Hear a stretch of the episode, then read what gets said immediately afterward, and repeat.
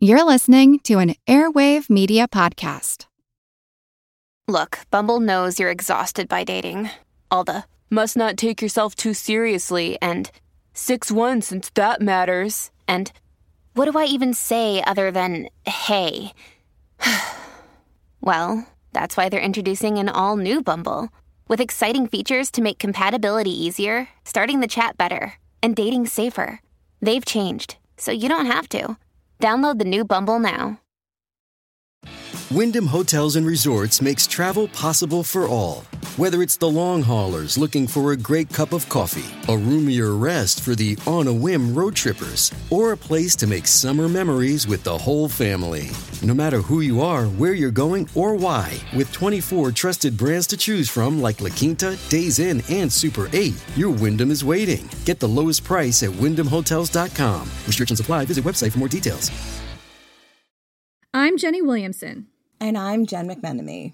And this is two episodes from History Daily, which we're dropping on our feed to introduce you to this amazing podcast. And the episodes that we chose to introduce to you are uh, two episodes on piracy, which is really exciting. Who doesn't love a bit of piracy in their feed? The pirates are taking over our feed. It's awesome. It's a pirate cast. Anyway, so the first episode in this back-to-back series here is all about the arrest of Captain Kidd, which ended the reign of plunder of one of history's most infamous pirates and sparked rumors of buried treasure. The next one is super exciting for me because it is the pirate trial of seventeen twenty. On November sixteenth, seventeen twenty, the trials of the notorious pirates Anne Bonny, Mary Read, and John Rackham began in Spanish Town, Jamaica. This is super exciting for me because Anne Bonny is uh, particularly famous around where my family lives now, um, in North Carolina. And before I went to get my tattoo, I went to a literal floating barge that was named after Anne Bonny.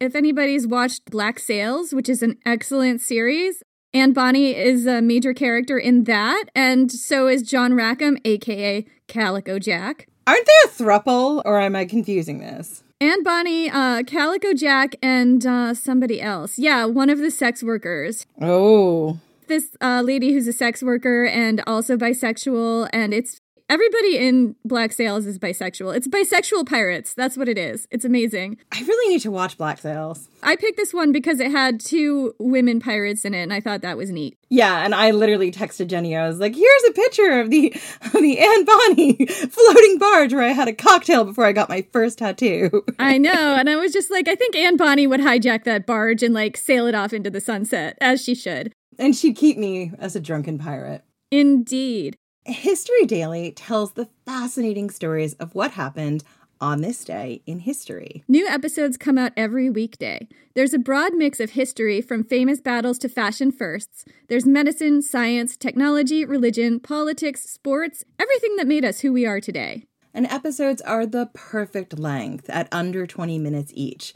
You can start and finish a show nearly any time you need a hit of history. Discover amazing facts you've never learned before about history. And even if you think you know a certain day's events well, you might be surprised. History is human. History Daily finds the overlooked and often forgotten human stories behind the names and dates of ordinary history, something we on this podcast absolutely love to do and adore seeing done in other podcasts. Yeah, so look for History Daily wherever you get your podcasts.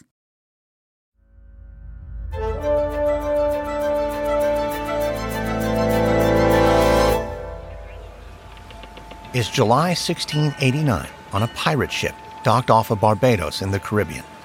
The captain of this ship has taken most of his pirate crew ashore to raid a nearby port town, but he's left behind a handful of men to guard the boat. Among them is a Scottish-born sailor, William Kidd. William's hand rests on the pommel of his sword. He stands on deck, staring out over the water, and listens as the waves lap against the ship. After a moment, William turns and sizes up the motley crew of men who've stayed behind, mostly a mix of British and French pirates. And at first glance, all seems normal.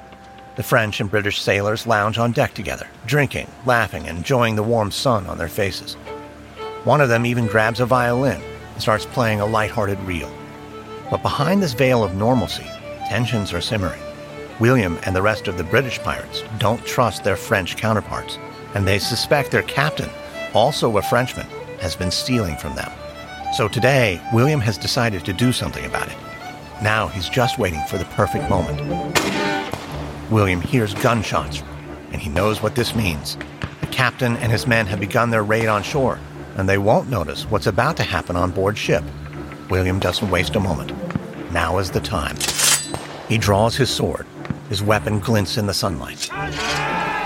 William shouts to the other British pirates, and they unsheathe their weapons and attack their French counterparts, who were completely caught off guard.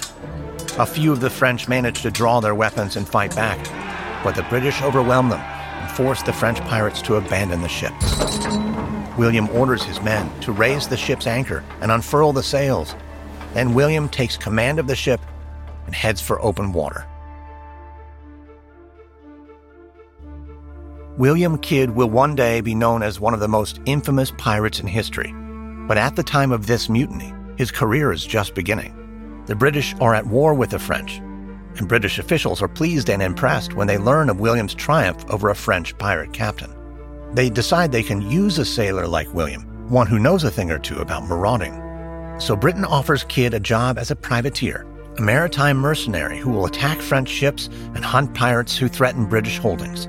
As payment, William and his crew will get a percentage of the spoils from every ship they raid and protection from British prosecution. William happily accepts. Throughout the sixteen nineties, William Kidd will rise to become a top privateer for the British and a scourge of French merchants and pirates everywhere. But a series of missteps will turn William's supporters against him and lead to his eventual arrest in Boston on July sixth, sixteen ninety-nine. I'm Helena Bonham Carter. And for B B C Radio four, this is History's Secret Heroes, a new series of rarely heard tales from World War Two. They had no idea that she was Britain's top female codebreaker. We'll hear of daring risk-takers. What she was offering to do was to ski in over the high Carpathian Mountains. Of course it was dangerous, but uh, danger was his friend. Subscribe to History's Secret Heroes wherever you get your podcasts. From Noiser and Airship, I'm Lindsey Graham, and this is History Daily.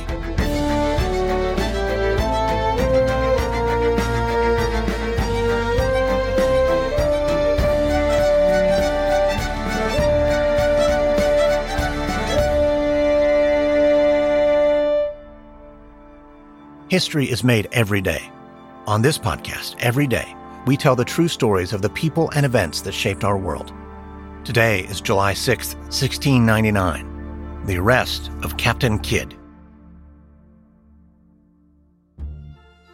It's May of sixteen ninety-six on the River Thames in London, England. On the deck of his ship, Adventure Galley, Captain William Kidd swigs from a bottle of rum. William is in high spirits. He and his men are about to set sail on a journey that could make them a fortune. For years, William has built his reputation as a privateer. On behalf of the British, he's hunted French merchants and pirates off the coast of the American colonies and in the Caribbean. And when William's not at sea, he lives comfortably in New York, enjoying a cut of the spoils he receives from his raids. But recently, William traveled back to England to launch his next mission, capturing French merchant ships in the Red Sea. On the deck of the Adventure Galley, William raises a final toast to his men and orders them to set sail. The ship and its drunken crew head down the Thames. As they approach open water, William hears a shot fired into the air. He's startled at first, but then sees a British Royal Navy ship. The Navy is firing to demand a salute from the privateer and his crew, as is custom. But William's men tell their captain they want to play a prank on the Royal Navy. As a Scotsman, William enjoys giving English naval officers a hard time, so he encourages his crew as they face the Royal Navy ship as though they're going to salute, but instead they turn around and drop their trousers. The Royal Navy is not amused. They block the Adventure Galley's passage, and British officers board the ship. As punishment, the officers conscript thirty of William's most seasoned sailors into the Navy. William argues that his men were just having a bit of fun, pointing out that he's about to do important work for the British government in the Red Sea. But the officers don't care. They take William's men and depart. The mood on the Adventure Galley turns dark. William promised his crew a chance to make a lot of money raiding French ships, but now he doesn't have the manpower to accomplish the mission. William has to make a quick decision before he loses the trust of his remaining crew. At first, William considers turning the ship around and heading back into London to recruit more men. But London isn't William's base of operations, and he doesn't have close connections to many sailors there. He also worries that news of the Royal Navy forcing his men into service will make it back to the city, and that no Londoners will want to sail with William for fear of suffering the same fate. So instead, William makes a bold decision. He tells his crew to set course for his hometown of New York. William's men aren't pleased. A trip to the New World will delay their mission by at least several weeks. And William understands their frustration. He spent much of his career at the whim of captains who cared more about themselves than their men. But William assures his crew that this isn't the case with him. To prove his point, he increases their potential payout, telling the crew that they will keep the bulk of the spoils from any French ship they raid, while he and his British backers will take a smaller cut. That's enough to assuage his men, and they soon set sail for America. When William arrives in New York, he visits the favorite haunts of local sailors, but finds that the most experienced pirates in town have left to join the ongoing war between the British and French. William feels like he's cursed. He's lost much of his veteran crew to a foolish prank, and now there are no talented recruits to be found in New York. William has worked hard to earn the British government's trust and the riches that come from such a relationship. He's worried that each day he's not at sea, he risks losing the support of the officials who have put him in charge of his current mission. Growing desperate, William lowers his standards and hires men with little to no experience and no loyalty to him or the British crown. Their only allegiance is to the pursuit of their own enrichment. But when the money runs dry soon after they set sail from New York, William's crew will lash out at their new leader and threaten a mutiny of their own. Hello, everyone. You may recognize me as Gabby from the History of Everything podcast. And my name is Brenna, and you don't recognize me from anything yet. Together, we're two scientists who explore all of the weird little questions and conspiracies of the universe in our new podcast, Mystery of Everything. Everything has an explanation. We hope. But that is what we're here to figure out. We will dive into the science behind many popular conspiracy theories, such as vaccines causing autism, flat earth theory, and was the moon landing fake? And if so, why the heck would anyone even do that? But it's not just conspiracies. There's a lot of cool mysteries that we will attempt to use science to explain, such as near-death experiences, what made the Vikings go berserk, and can I control my co-host with M K Ultra? Wait, what? Anyway, make sure to check out the Mystery of Everything podcast everywhere where you find your podcasts.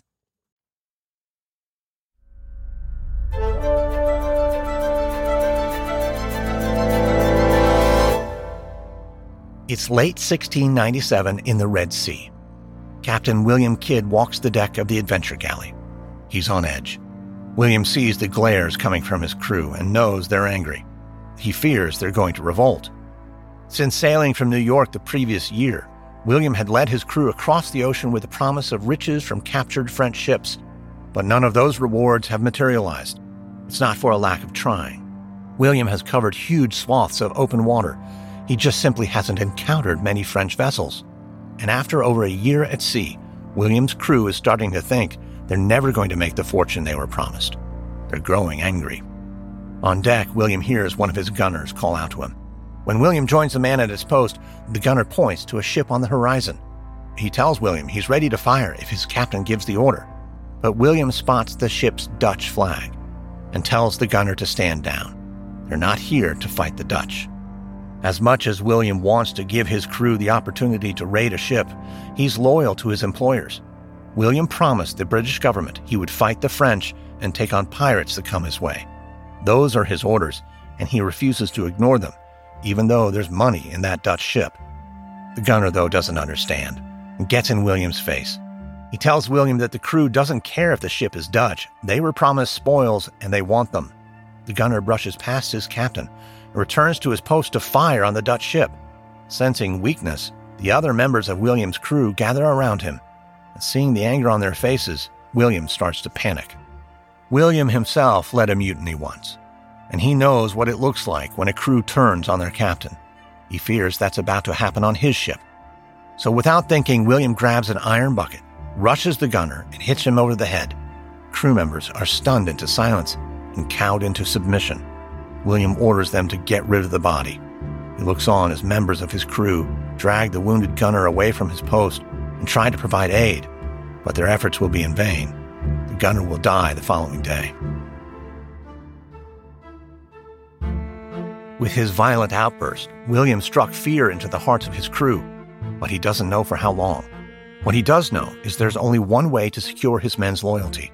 William tells his crew to sail around the tip of India, a busy route for merchant ships. He promises them they'll find a French ship, and they'll soon reap the rewards of a raid. In early sixteen ninety-eight, William makes good on his promise. He spots a ship, the Quedagh Merchant, flying French colors. The Quedagh is much larger than William's ship, but William is not afraid. He's made his name as a privateer by taking on vessels far bigger than his own. So William orders his men to approach and take the French vessel. William's crew lets out a cheer as they sail into battle. But the Quedagh's captain and crew are cowards. As soon as they see the Adventure Galley, many of them abandon ship and leap overboard. When William and his men board the Quedagh, they find the ship is stocked with gold, silk, spices, and opium. William tells his crew that the majority of the haul belongs to them. Then William informs his men that they're going to leave their own ship behind and sail the much larger Quedagh to the Caribbean in search of more plunder. Months earlier, William's crew considered mutiny, but now they're praising Captain Kidd's name. But when William makes port in the Caribbean, he learns he's made a mistake far worse than letting his men pull a prank on the Royal Navy. William receives word that the cargo he's stolen from the Quedagh Merchant is owned by the wealthy and powerful British East India Company. The ship's captain had raised a French flag to avoid attacks from French warships in the area. And in response to William's raid, the East India Company wants him arrested. William feels betrayed. He's given years of his life to serving the British government, and he spent far more time hunting pirates for the crown than acting as a pirate for himself. But instead of fighting back on the high seas, William decides to take his battle to the courtroom. In sixteen ninety-nine, William will leave the Quedagh Merchant and much of his crew behind. He will purchase a smaller ship and set sail for New York to mount a legal defense. Hello everyone, Takuya here. And I'm Gabby.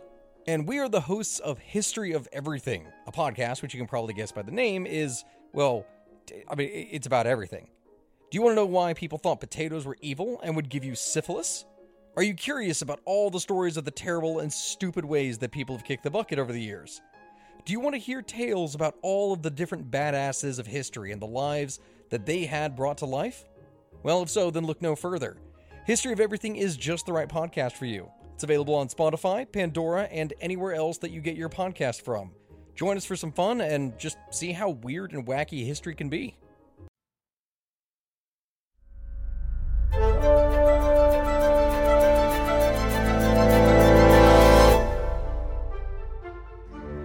It's July sixth, sixteen ninety-nine in Boston, the largest port in New England. Captain William Kidd hurriedly walks down the cobbled streets, dripping sweat in the sweltering summer heat. William is on his way to meet the governor of New England, Lord Bellomont. William believes Bellomont is an ally who can help him beat the piracy charges the East India Company has lodged against him. Throughout sixteen ninety-nine, William has been mounting a legal defense against the East India Company, and he reached out to Bellomont for help. Bellomont was once a colonial administrator in New York, and he knows William well. Now Bellomont has summoned William to Boston, saying he can broker a deal with the British government and grant William clemency. But as William approaches Bellomont's offices, British soldiers suddenly appear in the street. Before William can react, the soldiers rush him and take him into custody. As they drag William away, they tell him that Lord Bellomont, governor of New England, is behind the arrest. Sitting in jail, William is at a loss for words. He learns from his lawyer that the powerful East India Company wants justice, and the British government has no choice but to appease them. So Bellomont is offering up William's head. The lawyer tells William that the British haven't arrested him for piracy. They've arrested him for murdering the gunner on his ship. William is devastated. He realizes members of his crew must have sold him out and informed the government about the incident with the gunner. Soon after William's arrest, colonial officials send him to England to be imprisoned until trial. In a last-ditch effort to secure his freedom, William spreads rumors of buried treasure that he's left around the globe. He tells several high-ranking British officials that if they free him, he'll lead them to this treasure. But William's attempted bribes don't work. He is convicted at trial and sentenced to death. On May twenty-third, seventeen oh one, Captain William Kidd is publicly hanged at a dock on the River Thames. His body is displayed for days as a warning to other pirates. But after William's death, rumors of his buried treasure spread. Sailors draw up maps based on the rumors and go off in search of Captain Kidd's great plunder. The famed treasure is never found, but the legend surrounding it continues today. Based on these tales, authors like Robert Louis Stevenson and Edgar Allan Poe will fictionalize some of William's escapades. Over time, William will come to be known as the most famous pirate in history. But in reality, William has spent much of his career in the legal employ of the British government. Like many privateers of the age, he walked a fine line between hired mercenary and criminal rogue. Still, William's buried treasure transformed him into the mythical Captain Kidd, a legend that was born out of desperation after William was arrested in Boston on July sixth, sixteen ninety-nine.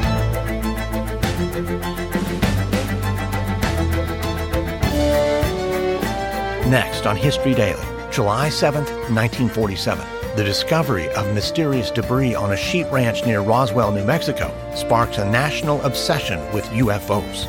From Noiser and Airship, this is History Daily, hosted, edited, and executive produced by me, Lindsey Graham. Audio editing by Molly Bach. Sound design by Derek Behrens. Music by Lindsey Graham. This episode is written and researched by Michael Federico. Executive producers are Stephen Walters for Airship and Pascal Hughes for Noiser.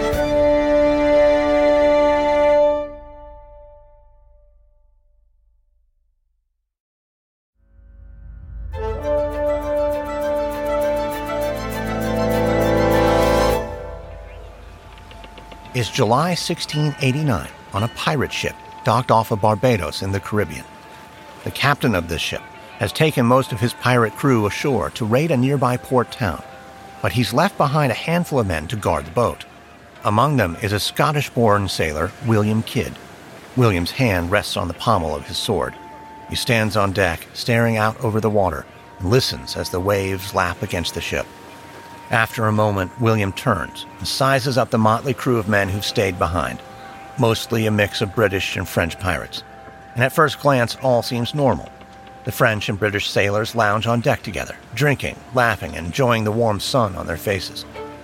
One of them even grabs a violin and starts playing a lighthearted reel. But behind this veil of normalcy, tensions are simmering.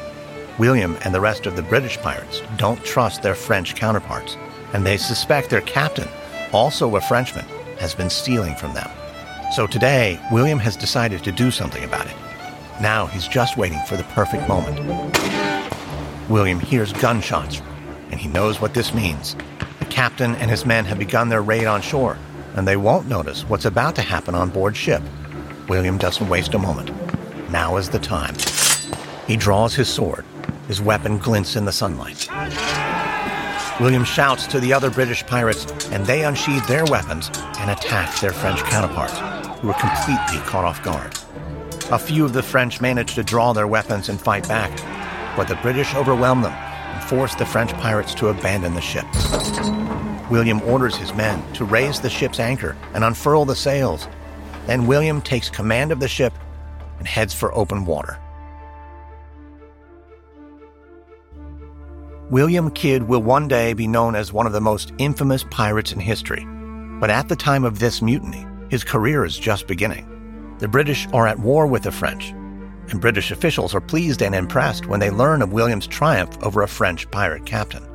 They decide they can use a sailor like William, one who knows a thing or two about marauding. So Britain offers Kidd a job as a privateer, a maritime mercenary who will attack French ships and hunt pirates who threaten British holdings. As payment, William and his crew will get a percentage of the spoils from every ship they raid and protection from British prosecution. William happily accepts. Throughout the sixteen nineties, William Kidd will rise to become a top privateer for the British and a scourge of French merchants and pirates everywhere. But a series of missteps will turn William's supporters against him and lead to his eventual arrest in Boston on July sixth, sixteen ninety-nine.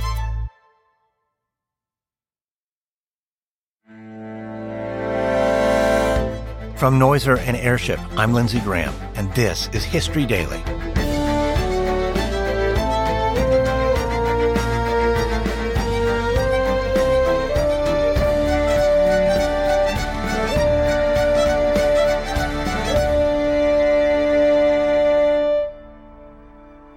History is made every day.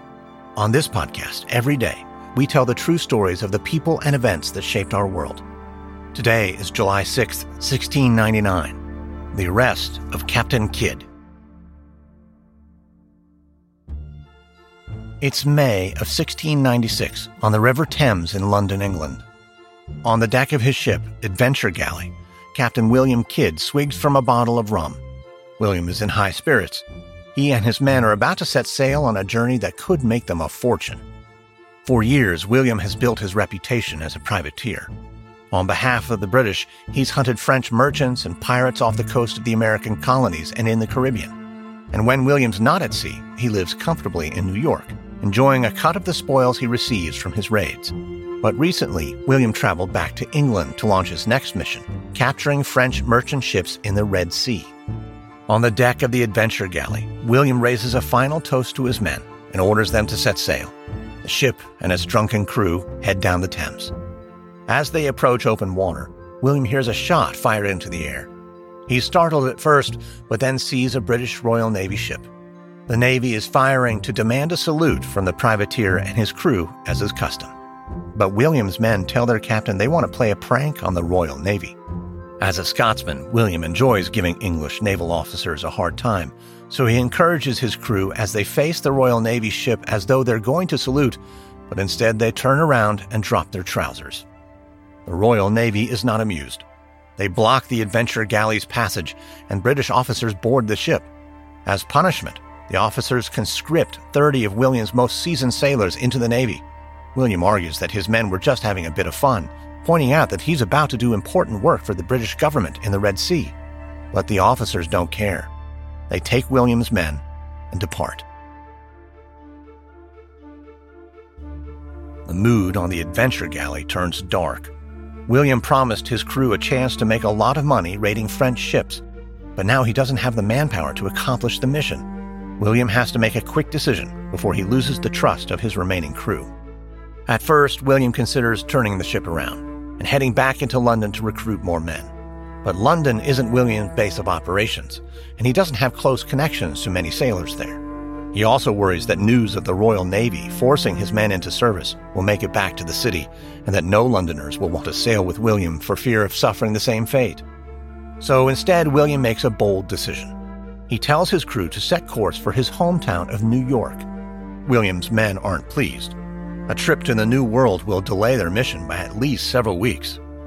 And William understands their frustration. He spent much of his career at the whim of captains who cared more about themselves than their men. But William assures his crew that this isn't the case with him. To prove his point, he increases their potential payout, telling the crew that they will keep the bulk of the spoils from any French ship they raid, while he and his British backers will take a smaller cut. That's enough to assuage his men, and they soon set sail for America. When William arrives in New York, he visits the favorite haunts of local sailors, but finds that the most experienced pirates in town have left to join the ongoing war between the British and French. William feels like he's cursed. He's lost much of his veteran crew to a foolish prank, and now there are no talented recruits to be found in New York. William has worked hard to earn the British government's trust and the riches that come from such a relationship. He's worried that each day he's not at sea, he risks losing the support of the officials who have put him in charge of his current mission. Growing desperate, William lowers his standards and hires men with little to no experience and no loyalty to him or the British crown. Their only allegiance is to the pursuit of their own enrichment. But when the money runs dry soon after they set sail from New York, William's crew will lash out at their new leader and threaten a mutiny of their own.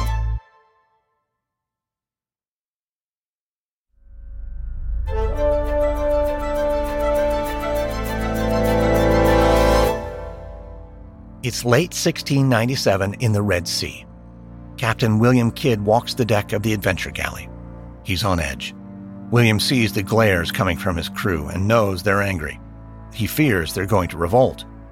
Since sailing from New York the previous year, William had led his crew across the ocean with the promise of riches from captured French ships, but none of those rewards have materialized. It's not for a lack of trying. William has covered huge swaths of open water. He just simply hasn't encountered many French vessels. And after over a year at sea, William's crew is starting to think they're never going to make the fortune they were promised. They're growing angry. On deck, William hears one of his gunners call out to him. When William joins the man at his post, the gunner points to a ship on the horizon. He tells William he's ready to fire if his captain gives the order. But William spots the ship's Dutch flag and tells the gunner to stand down. They're not here to fight the Dutch. As much as William wants to give his crew the opportunity to raid a ship, he's loyal to his employers. William promised the British government he would fight the French and take on pirates that come his way. Those are his orders, and he refuses to ignore them, even though there's money in that Dutch ship. The gunner, though, doesn't understand and gets in William's face. He tells William that the crew doesn't care if the ship is Dutch. They were promised spoils, and they want them. The gunner brushes past his captain and returns to his post to fire on the Dutch ship.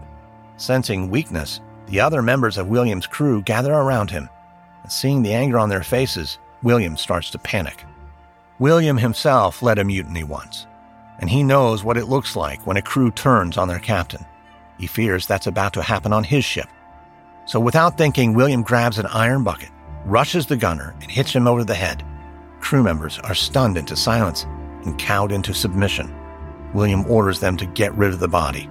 He looks on as members of his crew drag the wounded gunner away from his post and try to provide aid, but their efforts will be in vain.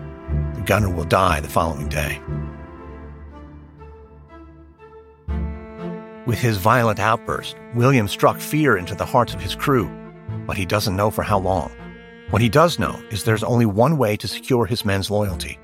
William tells his crew to sail around the tip of India, a busy route for merchant ships. He promises them they'll find a French ship, and they'll soon reap the rewards of a raid. In early sixteen ninety-eight, William makes good on his promise. He spots a ship, the Quedagh Merchant, flying French colors. The Quedagh is much larger than William's ship, but William is not afraid. He's made his name as a privateer by taking on vessels far bigger than his own. So William orders his men to approach and take the French vessel. William's crew lets out a cheer as they sail into battle. But the Quedagh's captain and crew are cowards. As soon as they see the Adventure Galley, many of them abandon ship and leap overboard. When William and his men board the Quedagh, they find the ship is stocked with gold, silk, spices, and opium. William tells his crew that the majority of the haul belongs to them. Then William informs his men that they're going to leave their own ship behind and sail the much larger Quedagh to the Caribbean in search of more plunder. Months earlier, William's crew considered mutiny, but now they're praising Captain Kidd's name. But when William makes port in the Caribbean, he learns he's made a mistake far worse than letting his men pull a prank on the Royal Navy. William receives word that the cargo he's stolen from the Quedagh Merchant is owned by the wealthy and powerful British East India Company.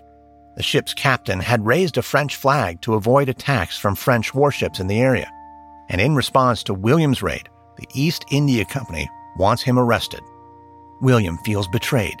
He's given years of his life to serving the British government, and he spent far more time hunting pirates for the crown than acting as a pirate for himself.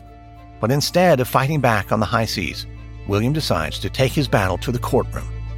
In sixteen ninety-nine, William will leave the Quedagh Merchant and much of his crew behind.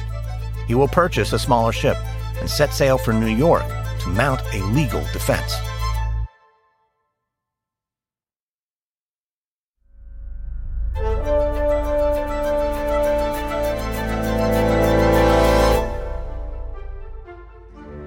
It's July sixth, sixteen ninety-nine in Boston, the largest port in New England. Captain William Kidd hurriedly walks down the cobbled streets, dripping sweat in the sweltering summer heat. William is on his way to meet the governor of New England, Lord Bellomont. William believes Bellomont is an ally who can help him beat the piracy charges the East India Company has lodged against him. Throughout sixteen ninety-nine, William has been mounting a legal defense against the East India Company, and he reached out to Bellomont for help. Bellomont was once a colonial administrator in New York, and he knows William well.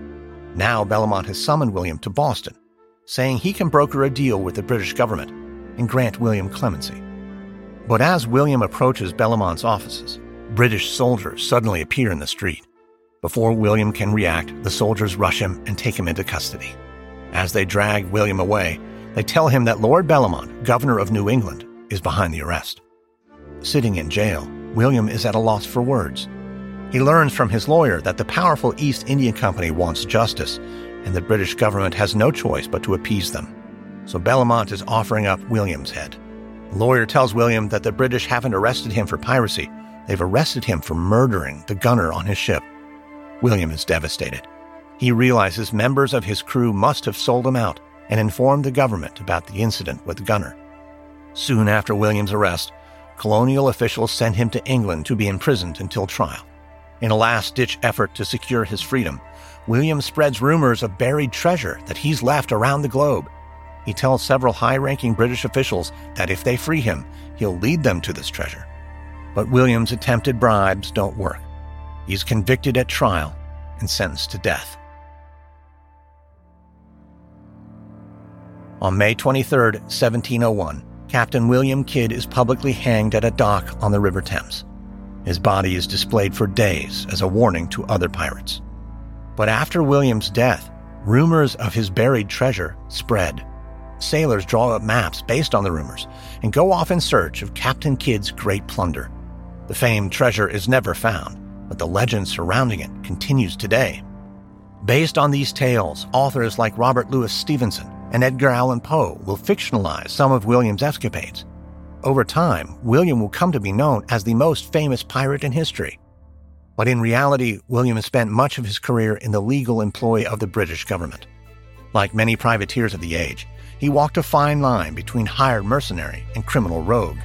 Still, William's buried treasure transformed him into the mythical Captain Kidd, a legend that was born out of desperation after William was arrested in Boston on July sixth, sixteen ninety-nine.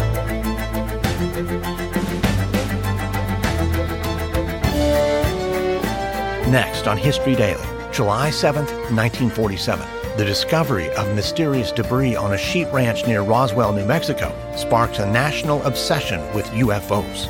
From Noiser and Airship, this is History Daily, hosted, edited, and executive produced by me, Lindsey Graham. Audio editing by Molly Bach. Sound design by Derek Behrens. Music by Lindsey Graham. This episode is written and researched by Michael Federico. Executive producers are Stephen Walters for Airship and Pascal Hughes for Noiser.